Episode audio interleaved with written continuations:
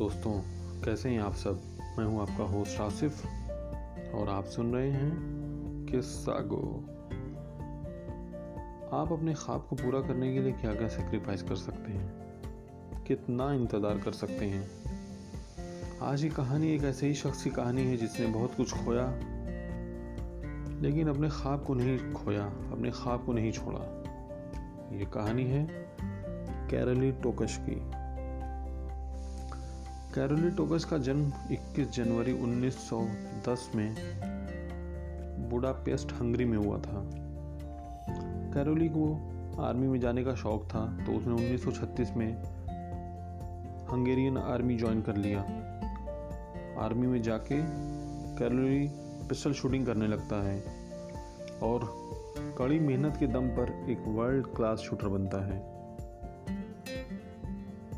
मगर कैरोली को Hungarian team में जगह नहीं मिल पाती, क्योंकि उस वक्त सिर्फ़ कमीशनड ऑफिसर्स को ही इंटरनेशनल मैच खेलने के लिए परमिशन थी और कैरोली एक सार्जेंट था।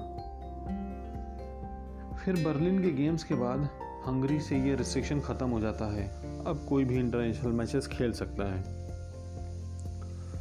तो कैरोली को 1940 में होने वाले ओलंपिक गेम्स में खेलने की उम्मीद जाग जाती है। और कैरोली को यह विश्वास था कि वो खेलेगा भी और मेडल भी जीतेगा।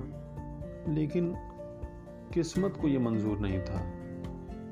1938 में आर्मी ट्रेनिंग के दौरान एक ग्रेनेड फट जाने से कैरोली का दाना, दायां हाथ, दाहिना हाथ बुरी तरह जख्मी हो जाता है।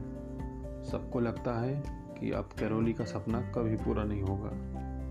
मगर कैरोली हार मानने वाला नहीं था।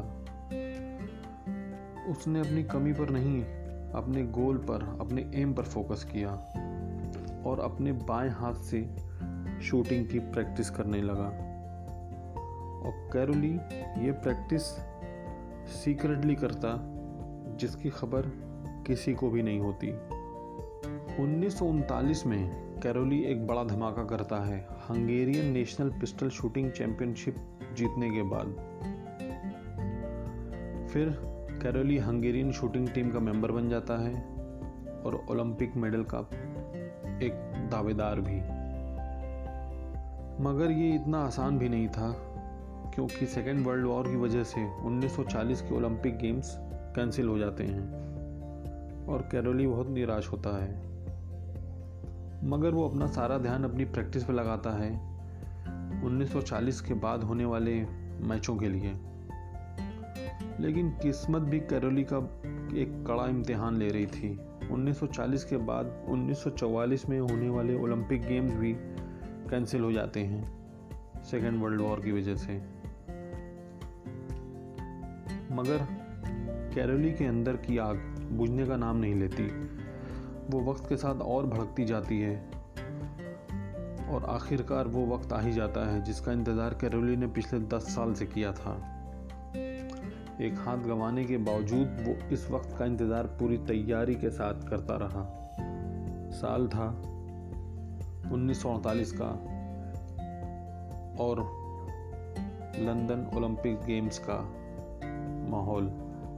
कैरोली ने करंट वर्ल्ड चैंपियन को हराकर अड़तीस साल की उम्र में ओलंपिक के रैपिड फायर पिस्टल इवेंट का गोल्ड मेडल जीता?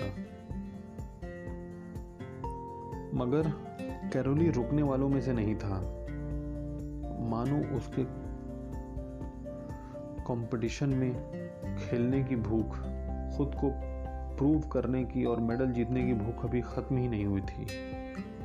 कैरोली फिर से प्रैक्टिस में लग जाता है और अगले ओलंपिक की तैयारी करता है।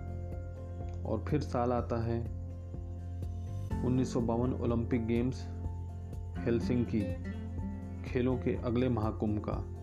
हेलसिंकी कैपिटल है फिनलैंड की। इस ओलंपिक में एक बार फिर से कैरोली गोल्ड मेडल पर निशाना लगाता है और ऐसा करने वाला वो दुनिया का पहला खिलाड़ी बन जाता है और सारी दुनिया को अचंभे में डाल देता है। हालाँकि कैरोली ने 1956 मेलबोर्न ओलंपिक में भी पार्टिसिपेट किया था। मगर वो वहाँ कोई पदक नहीं जीत पाता और आठवां स्थान ही प्राप्त कर पाता है। शूटिंग के कैरियर के बाद, कैरोली एक कोच बन जाता है और आर्मी में ही रहता है और लेफ्टिनेंट कर्नल की पोस्ट से रिटायर होता है। तो ये थी कहानी Karoly the one man the one arm shooter की उम्मीद करता हूँ आज की कहानी आप लोगों को पसंद आई होगी।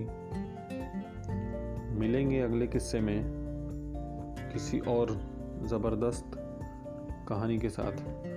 जुड़े रहिए मेरे साथ। मैं हूँ आपका होस्ट आसिफ और आप सुन रहे हैं किस सागो।